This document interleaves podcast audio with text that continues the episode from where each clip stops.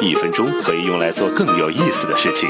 和苏珊一起 speak English。嗨，和苏珊一起 speak English。在美国呢，棒球可是一件非常受欢迎的体育赛事。比赛的时候呢，球员往往是用棒球使劲地打击这个球，他们都戴着很厚的手皮套来接球。要是一个球打中了一个人的话，他会把这个人打倒在地，甚至造成重伤，很危险。别看这棒球小，但是非常硬。Play hard ball 这个说法曾经就是经常用在棒球的范围当中。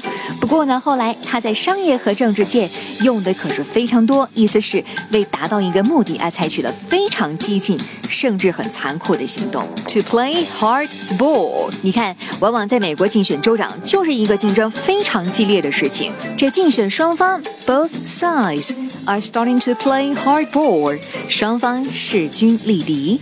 To play hard ball，你学会了吗？这里是和苏珊说英语，I'm Susan，bye。